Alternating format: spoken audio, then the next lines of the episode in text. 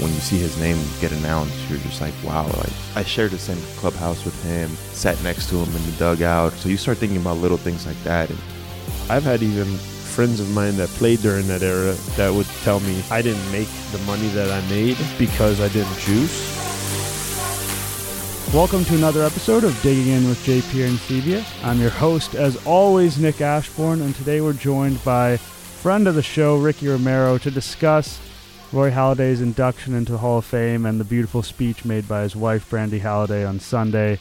An emotional moment, I think, for people who've been involved with the Blue Jays organization top to bottom, whether you played or that's a team that you followed growing up or you're involved in the team in any other sort of way. He was uh, Roy Halladay was an icon for the Blue Jays, and it it took something out of you to watch that speech. But you know, Brandy Halladay did an amazing job. Yeah, no doubt. And I want to kind of get into for me is one of the things is him and Doc as teammates and and looking at Doc and realizing like, hey, is this is this um, am I with a future Hall of Famer? Because it's something that I feel like I did when I was with the Texas Rangers. I feel like every time that uh, Adrian Beltre was in the locker room, I felt like, man, my teammate's a Hall of Famer, a future Hall of Famer, and I'm playing with him. Even times where I was hitting behind him, so uh, that's something that I used to take into consideration. So I wonder if that's something that he did. Um, while playing with him or playing against any other guys or however it may be, because he got to face you know a certain amount of guys, but obviously, same thing with with Mo. I think it's just a special time uh, to be able to be a baseball fan, and I th- and I thought, like you said, I think they did a really good job this year, and I think Brandy did a good job, and that that's got to be super tough uh, to be able to even stand up there, but.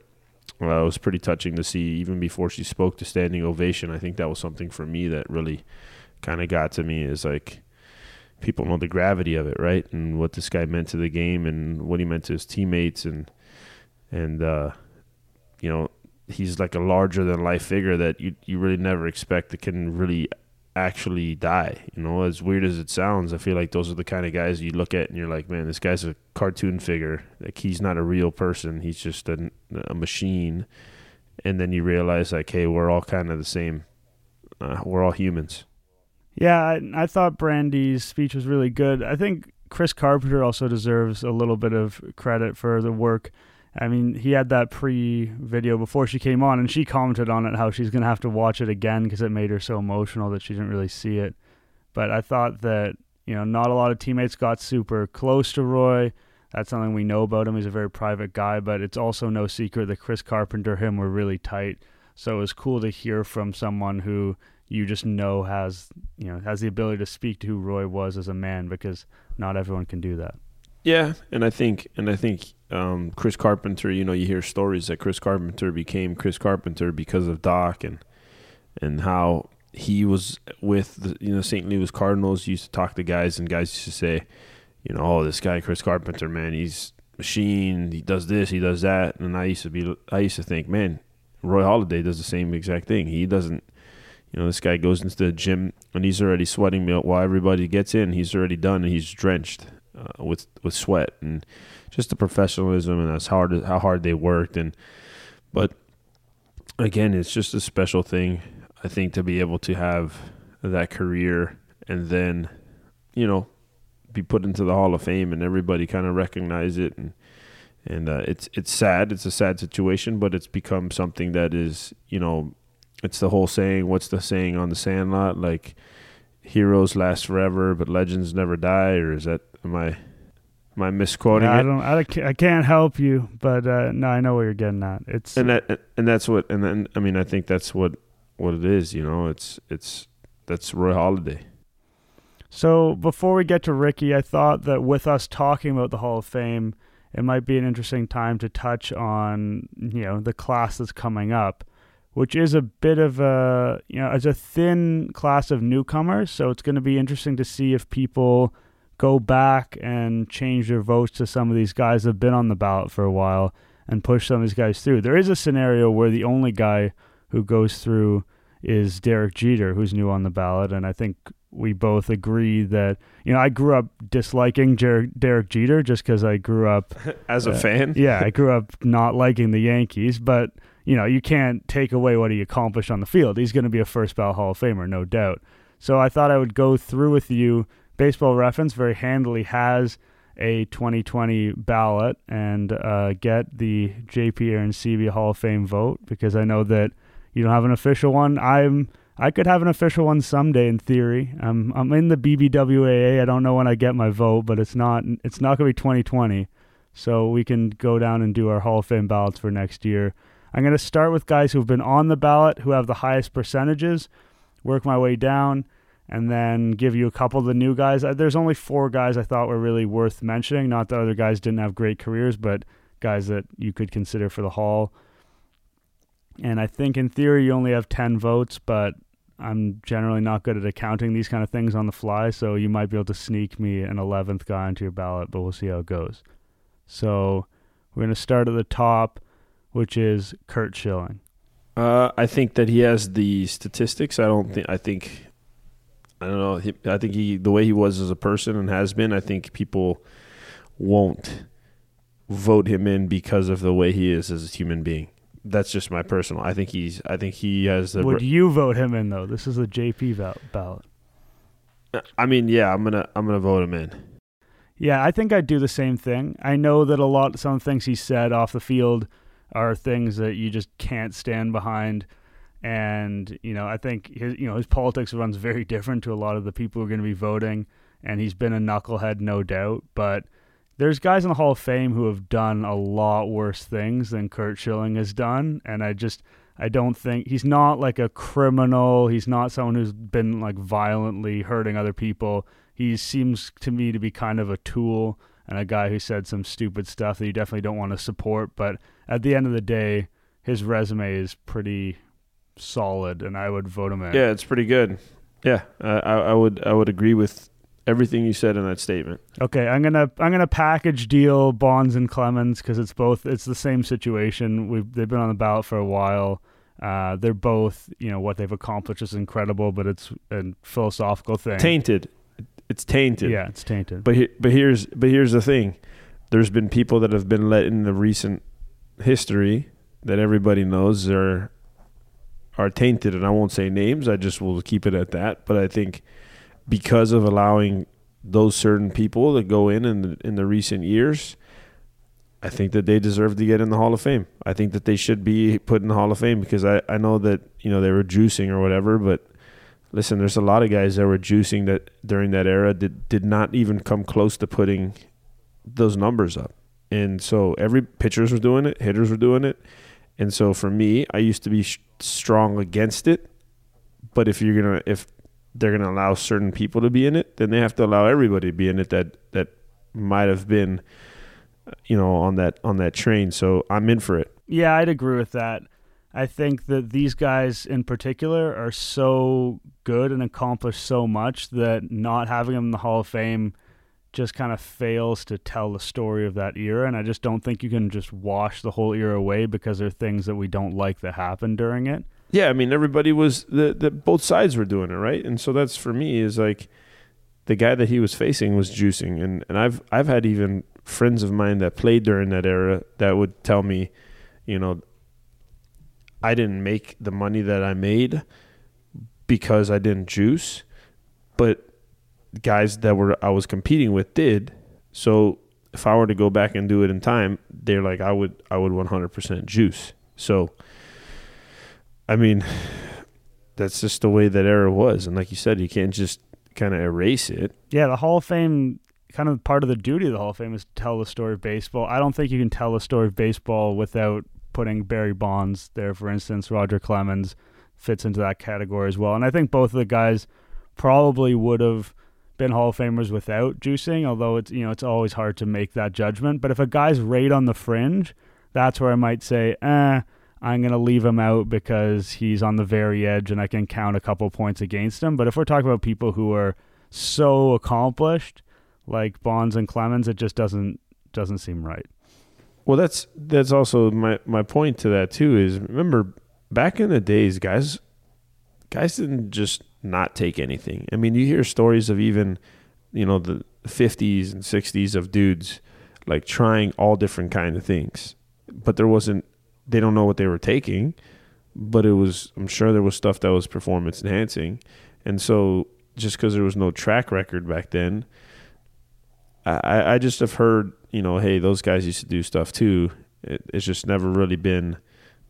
It was never really followed the same. So I don't know. I think that they've they've already opened that door, and once you open that door, you kind of you, you can't just pretend that that oh we we know that these guys.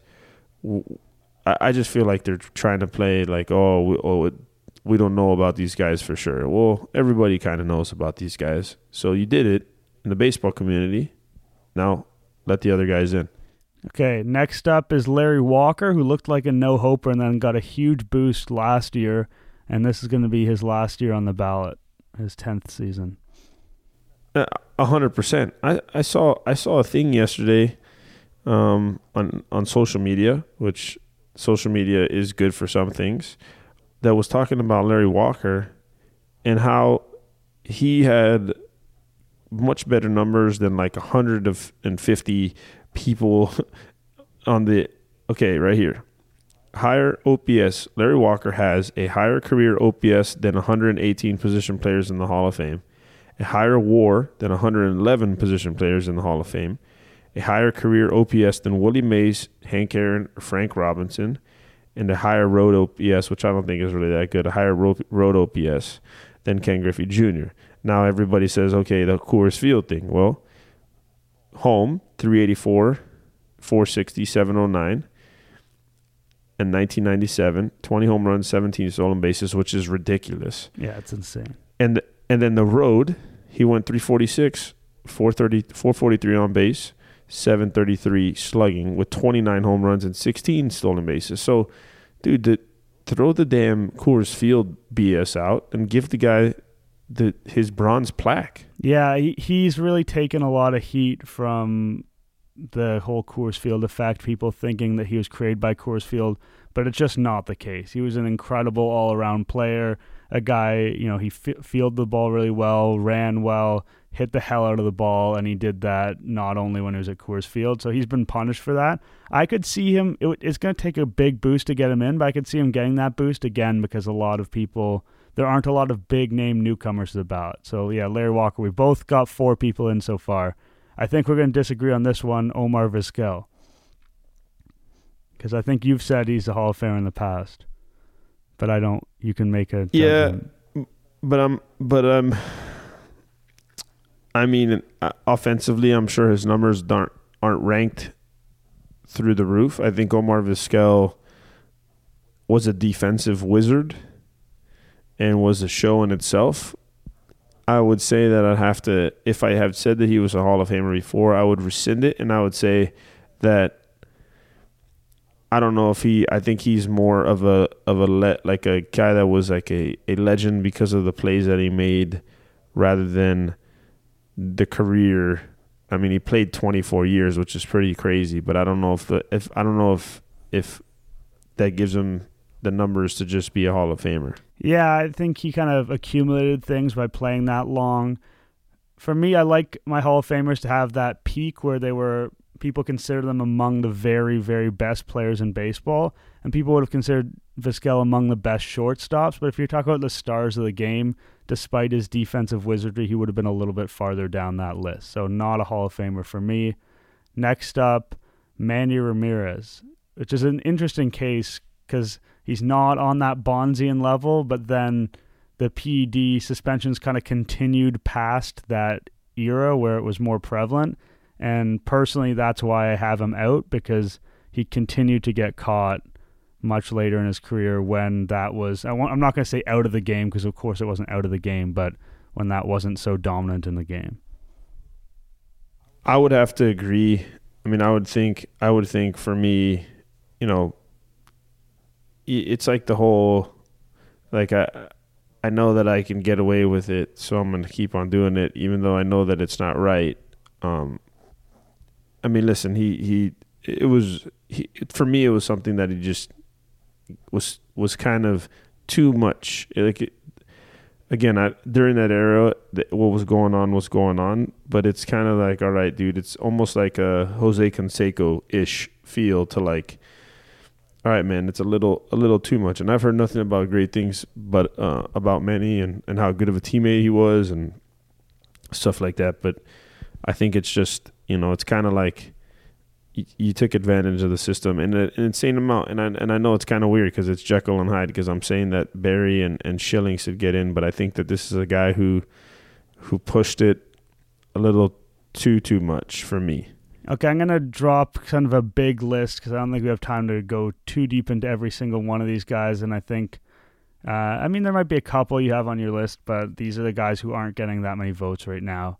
Jeff Kent, Scott Rolen, Billy Wagner, Todd Helton, Gary Sheffield, Andy Pettitte, Sammy Sosa, Andruw Jones. You got anyone on that list?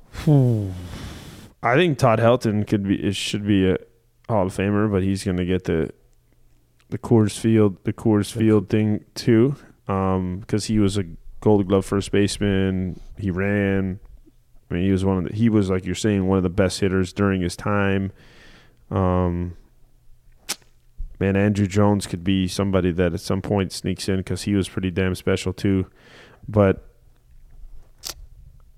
I mean, there's no one in that. There's no one in that that list that I go slam dunk, unless unless this is where analytics is good. I mean, Tim Raines got in because of analytics and and people pushing what he meant. You know, he wasn't a like his numbers, how his numbers were so special. I think that maybe one of those guys can analytically push push their way in.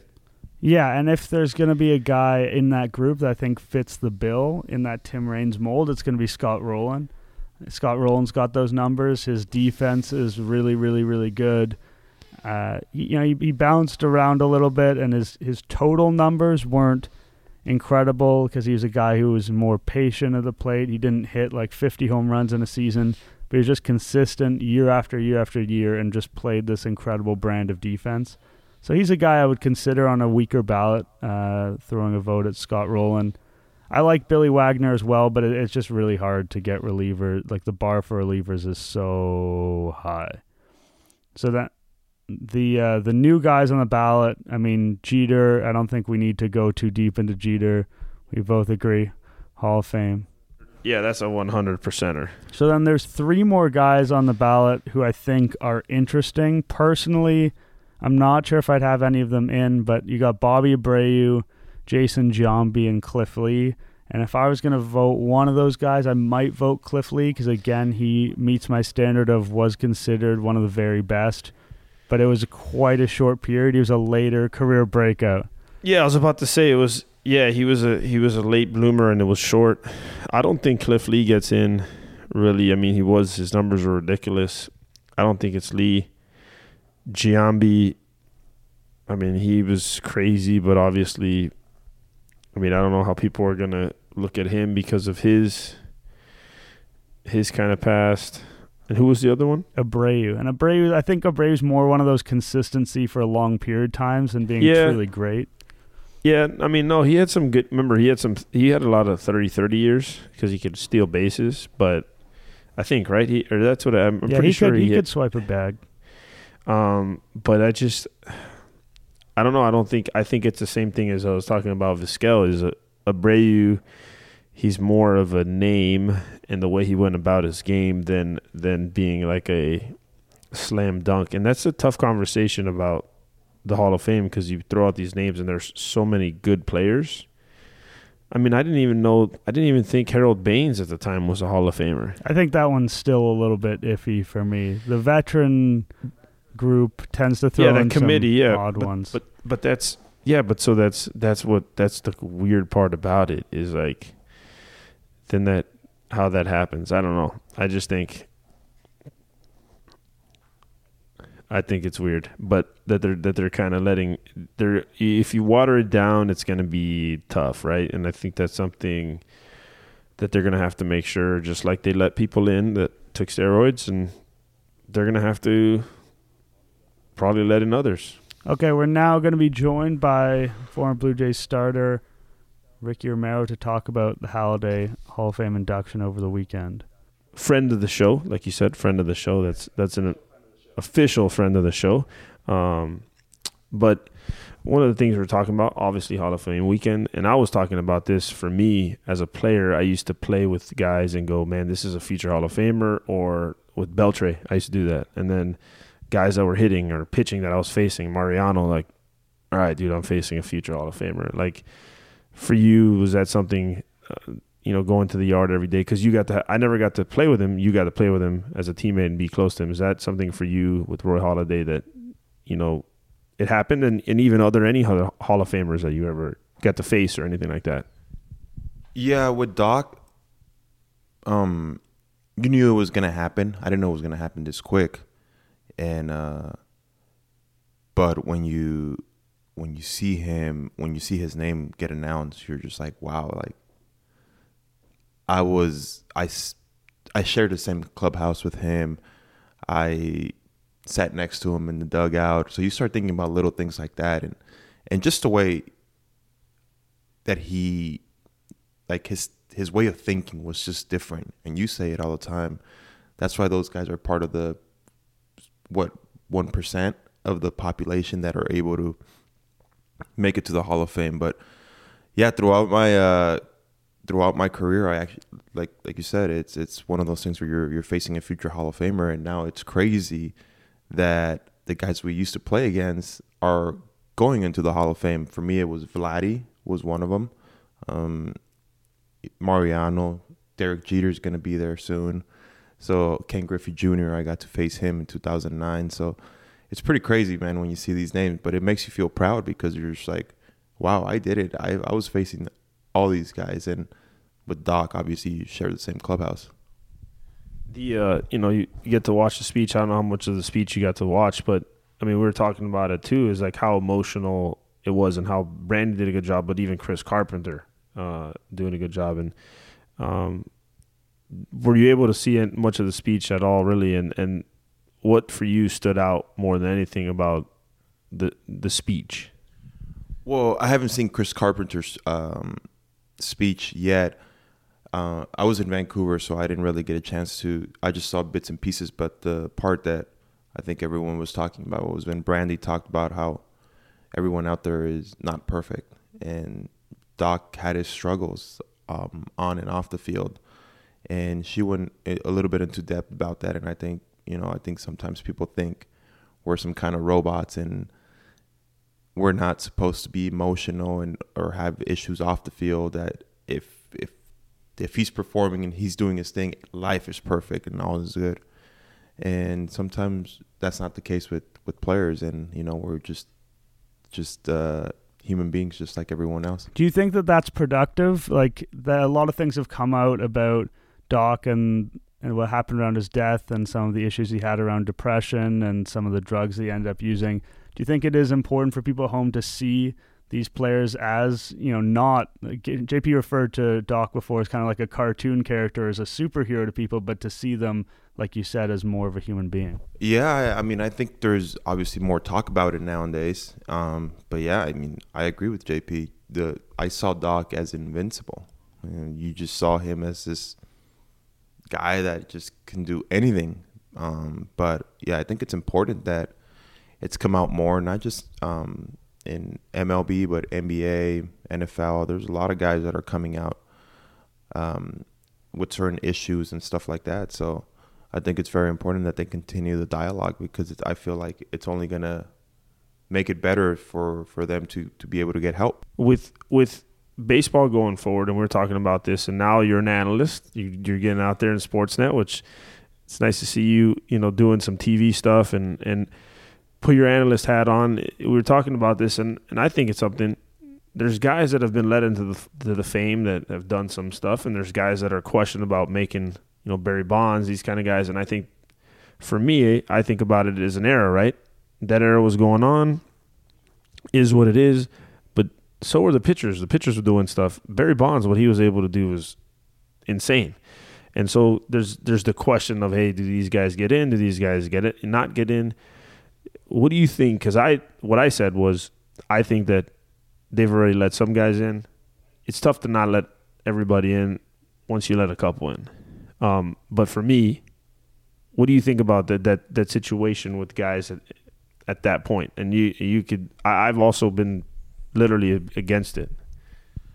Oh man, that's tough. Just because it's such a touchy subject. Um, people are for it. Some people are against it. Um, and like you said, I mean, who knows how many guys are in the Hall of Fame now because they they, they used it. But um, being a clean player myself, I think it's you know you and I know the way I went about it. You see the way you went about it, and I mean, if somebody was getting an extra boost while I'm sitting there sore or hurting, I mean, it's just it's tough, man. It, it's just one of those things. I don't know. Do they go in? Do do they go into the Hall of Fame knowing that they did it and and just have like an asterisk next to their name saying, "Hey, this we they played in the steroid era." I, I mean, I don't know. It's just I think you'll you'll get both versions of it because, like you said, what Barry Bonds was able to do. I mean, you still have to be able to go out there and perform, not just because you use them. Um, and I'm not. I mean, obviously, I'm not accusing him of that, but it, not just because you use them, it means that you're going to be productive on the field. So he was just already good, and it just turned into like super good. So I don't. Uh, I don't know, man. I don't know. it's it's one of those that just kind of leaves you thinking and I mean you you want them to be rewarded for their accomplishments on the field, but it's tough when they were getting a little boost. I think that everyone thought it was more or less fair that Halladay chose to go in as you know as neither a Blue Jay nor a Philly because both parts of those of his career were really successful. He's longer in Toronto, but he had some of his biggest moments in Philly. No, I don't think anyone's really complaining about that. But putting on your analyst hats, both of you, who do you think the next person to go into the Hall of Fame with a Blue Jays cap is going to be? Or is it nobody that we currently know, if you had to bet? Man, I don't know. I don't know. For me, I don't think that there's anybody in the Blue Jays that's a bona fide Hall of Famer. The one I'll I'll downstep it. I think that Jose Bautista goes on the Ring of Excellence one day, but I, Hall of Fame, I mean, shoot, the closest one that I think over time maybe Eddie is going to have if he continues to have his career that he has, and Edwin Encarnacion. But I don't know. For me, I, I, I mean, I think it's just like we talked about earlier in the show. We were talking about guys in the in in Hall of Fame and make sure like Harold Baines was a great player, but.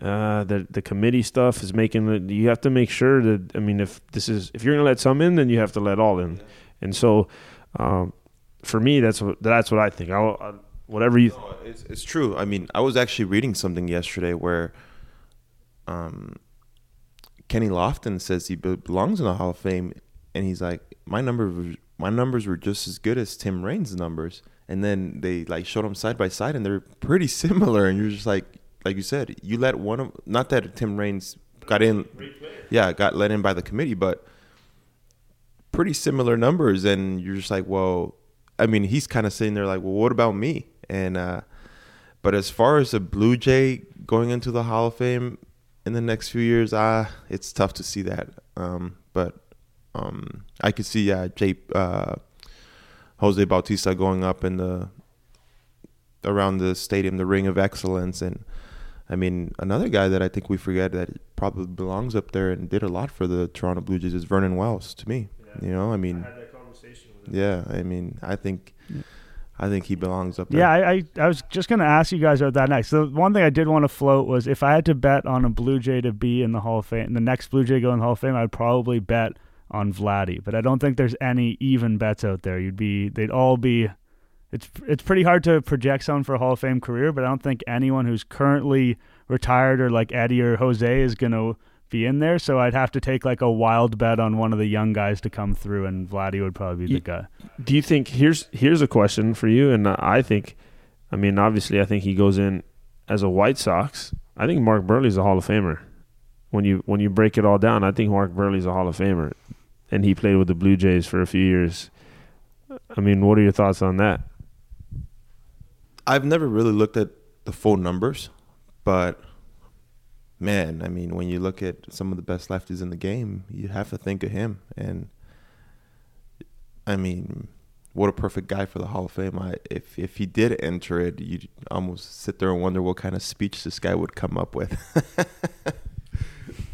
That's a Blue Jay though. That's a blue. He was a Blue Jay, so I would I would He was. I will account that as part of the discussion. I think it's he'd be hard hard pressed to make the Hall of Fame. Such a good pitcher, such a fun guy to watch. Like I, I loved watching him. Buehrle is that he was good at all the like little things. He was so good at fielding his position. He was so good at holding runners, and I feel like a lot of guys don't engage as much with that part of the game. But uh, it's tough. But if he won it, four, 14, 14 straight years, two hundred plus innings. That's and the, a lot, a lot of innings, a lot of kind of middle of the rotation, and I don't, I really don't want to be stuck in a position where I'm saying bad things about Mark Buehrle, but kind of middle rotation innings a lot of the time. I, got I a don't Blue know. Jay that might enter the Hall of Fame. Actually, Omar Vizquel. We were just talking about him. Yeah, he's gonna. He's a guy who's sort of in the middle of the ballot. He has some support, and uh, it could happen someday. Especially we were talking next year. Only Derek Jeter's kind of like the only big name coming onto the ballot next year. So a lot of the existing guys might get a bump. And yeah, Vizquel's a guy. I mean, we and JP debated that a little bit. He's a, he's tough too, but you have to respect what he did with the glove. Yeah, that's for for sure. sure. the one that we the consensus though is Larry Walker next year. Larry Walker needs to get in, dude. He's he's uh, he's up there in every category, and I think that he could be the the greatest Canadian to ever play. Oh, we well, I mean, I don't know. D- depends if you want to go back to Ferguson Jenkins. We love our Ferguson Jenkins up in Canada, but like, yeah, Larry Walker is definitely our, our best hitter of all time. Joey Votto might have something to say about that before it's all said and done. But you could definitely, Ricky, you can make some f- more friends in Canada by endorsing Larry Walker's Hall of Fame case. Well, and and you, here's another thing, and just get away. Talk about where you're at now, because you have a podcast and where people can uh, go and get your your hear your podcast. Um, because Ricky's on the vein now, and we gotta give him some love. And then what you're up to, because I know you're you're doing some Sportsnet stuff. Yeah, um, we have the podcast. Uh, I have it with a friend of mine. Um, it's called the Let's Go Ricky Rowe podcast. It's on Spotify, iTunes. You can find it on Google, I think, uh, everywhere. And that's been fun to do. We've had some fun guests. We've we we've had a lot of fun with it. I mean, lately with all the traveling I've been doing, it's been a little tougher. But we actually, our last episode was Mark Gubicza uh, from the Anaheim Angels, uh, TV analyst, and he was tremendous telling Bo Jackson stories, the team that won the World Series, and him wanting to quit baseball, and you know all that stuff that us human beings go through. That some at one point some of these guys go through that period where they want to quit and go home, and they're they're from small. Some of these guys are from small towns and stuff like that. So, anyways, it's it's it's really cool episode. You guys check it out if you can. Let's go, Ricky Rowe. Um, and yeah, I've been doing the Sportsnet. Uh, the Vancouver Canadians had six games on Sportsnet, so they asked me to be their color guy, and I've been doing that. It's been really really fun. We've had some great great feedback. Um, lock, uh, working along Rob Fai has been awesome, um, and yeah, I remember the first game. You were the one that was giving me some tips because I was, I think I was overly preparing. So, um, but other than that, everything's gone smooth. It's, you know, just talking baseball, giving the the fans what they want, and I think it's gone pretty good. I think listeners of this podcast can speak to in terms of JP, but you can touch on it if you want, JP. But Rick, have you found that having a podcast after your career has kind of been able to give you a voice to say the things that maybe you didn't want to say during your career because it might have, you know, you have all these people ask you questions and you just don't want to create headlines the next day. You just want to get to your next start. Whereas now you can kind of let it breathe.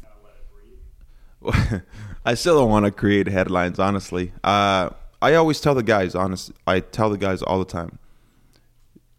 I I want to let you be as free as possible and say whatever you want. Just don't make it controversial. Controversial because I don't want to be answering questions about it. Not that the media is after me, but if we get a player that's currently there now, you know, you don't want anything for them for them to be controversial and have to answer questions. Um, one thing when we had CC Sabathia on, first thing he said, "Hey, can I cuss?" And I said, "Absolutely." And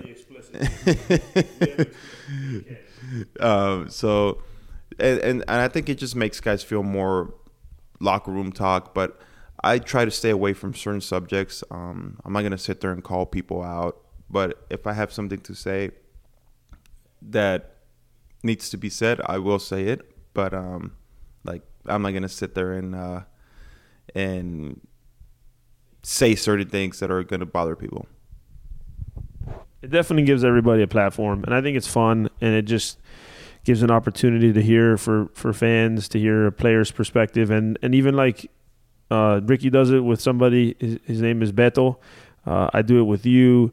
You guys are are at a different side of it, where you're more of the of the media and the analyst. As far as you know, you, you write stories, you do stories. Beto does the same thing. He's he's on TV. He breaks down stuff. We were there, and I think it's a, the mesh of being able to because you guys are talented and doing what you do, and we were able to live it and meshing it. I think it's always good to have people have that that kind of back and forth. So um, it's it's it's a lot of fun, and I think that it gives an just gives us an opportunity to really talk about experiences and then give our own uh, ideas and and like you said, you still I, I respect it enough that I don't want to be a shock jock, but I also uh, definitely would say that I I would say more now than I did as a player, even though we all know that I said a lot of stuff, especially about people in Toronto. So, but uh, that you know, uh, finishing right there Ricky, thank you very much. Um, and nice that we could have a guest that is sitting right next to me as well. We've had a few of them, but Nick is in, yeah, good, in beautiful good audio quality for yeah. the listeners back home with the proper microphone. Should be nice. Nick's in Toronto. We're out here in Edmonton with Blue Jays Academy doing some stuff for kids. So, uh, Nick, thanks for doing this, getting up, and thank you, Ricky.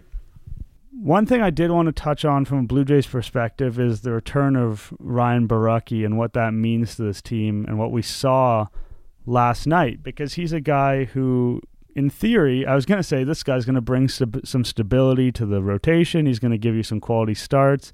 And I don't think anything we saw on Monday suggests that he won't. Like for a return to the rotation, he did okay. But it it comes at the same time as Trent Thornton going out with an injury, so it's kind of one in, one out. But what are you looking forward to kind of paying attention to with Borucki down the stretch to make sure he's back and make sure that he's that guy in 2020 they can count on?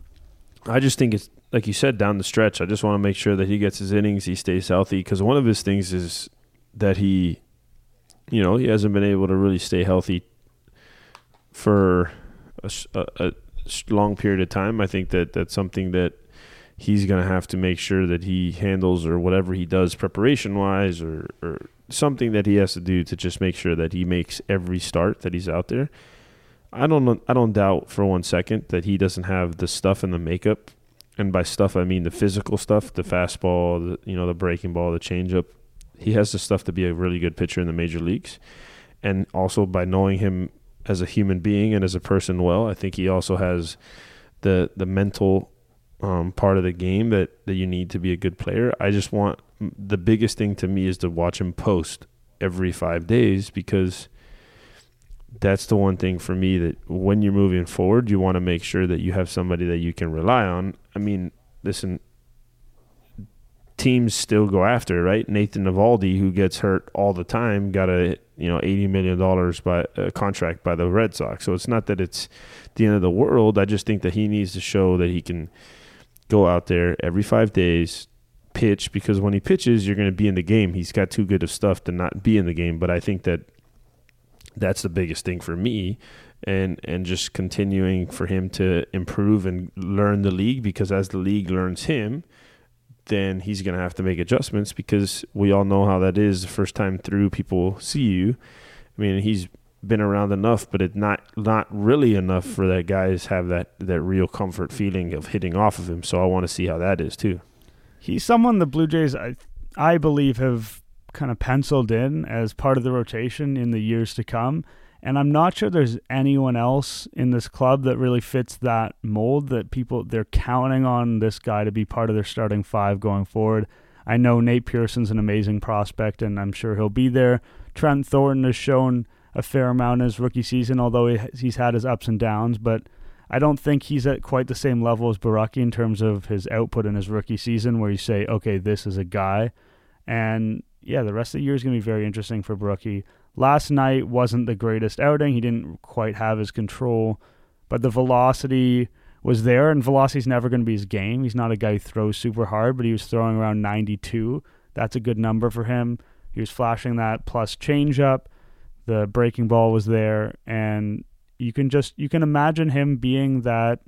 And and we, we said the word before, but that solidifying guy. And I don't think he's you know I don't think anyone thinks this guy's going to be an ace going forward, but he's going to be a guy that you can turn the ball over to and not worry about it in the middle or back rotation. And good teams have the ace type guys, but they have those guys as well. Like Borucki is a kind of a key cog on a good team, and we haven't seen that yet.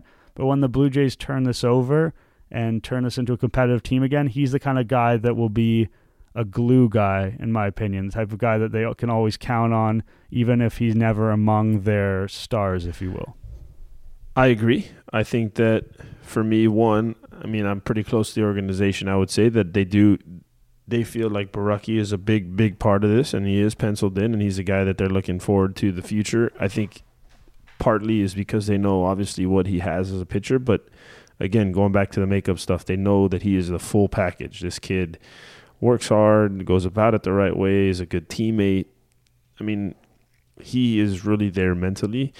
So they know this is a guy that they want to keep and want to have around. I think that he is a good, very solid number three on a, on a team. I think that he he's not your opening day starter, but he's a guy who can be a really good number three and be somebody who is.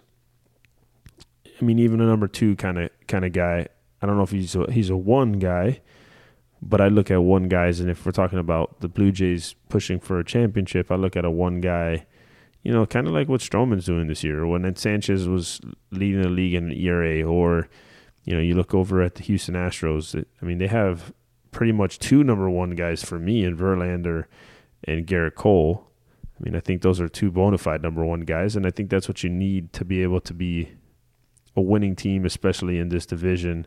As as every year and freaking year out, man, you see like Boston, now Tampa, and New York. I mean, it's it doesn't stop, man, and it's not going to stop. These people are going to continue to to put players out there. Yeah, he yeah, he's not he's not a number one guy, but he doesn't you know, not everyone is. It's a very rare breed. Like I said, Pearson's someone in the organization that in theory could be that, but we're so far from him having a full workload and he's never even played at AAA yet. It's hard to throw that label on him. But Borucki, he, he's going to be a guy that's important to this team going forward. He's someone I'll be watching very closely down the stretch. And I think that Blue Jays fans are going to enjoy watching him, especially because he's one of those pitchers that is works pretty quickly, gets his defense involved. And not, I know that Mark Buehrle and him kind of get linked because that was his favorite pitcher growing up, but there is an element of that to his game where uh, he just keeps his fielders involved and he keeps the game moving. And if you're just watching the game, that is a really, it's a really nice luxury to have. So before we finish, we're going to do would you rather, as always, this one again has been uh, tested by me in the office, and I think it's a it's a tricky one. So, would you rather every time you have to tip somebody, you have to tip triple what you would normally tip, or you have to tip zero dollars? You have no option to tip anybody. I mean, that's going to be a tough one because I'm gonna always want to tip people, so I'm gonna have to wear it, and um, I will I will definitely tip times three. I I would have to because I I just it's gonna suck, and I'm gonna try to make sure I don't eat expensive dinners ever again because then I'd really get stuck with some some shitty amount of of money. um, but I think people that work out there in the in that industry I mean they they they they get after it and I mean they don't make a ton of money. And so I think every dollar counts. And I think that I've always been in a position to be able to do something like that which I think is I mean for me I would 100% want to make sure that I took care of people. Even if it means kind of hurting myself that's just kind of the way I've always thought. But I could never look at myself in the mirror and go I just tipped that person zero dollars yeah, and I've seen that expression on someone's face before when and I generally like to think of myself as a decent tipper, but for whatever reason I just haven't had the money on me or whatever and I just I've ended up giving someone a bad tip and just like that look on their face and I'm just imagining that look on someone's face like all the time like every time you have an interaction you have to do that. If you don't tip at all if you if you're going out if you go to a, a bar or club or something like good luck getting a second drink ever uh, if you go to a restaurant more than once, like I don't know, people could spit in your food. This is kind of the more practical, cynical part of it. But if you if you go around town and you're never tipping people, you're gonna be in trouble in terms of getting good service anywhere. And and rightfully, not that you should ever spit in food, but rightfully so. You know, these people work hard and they deserve that, and they're gonna prioritize customers that take care of them.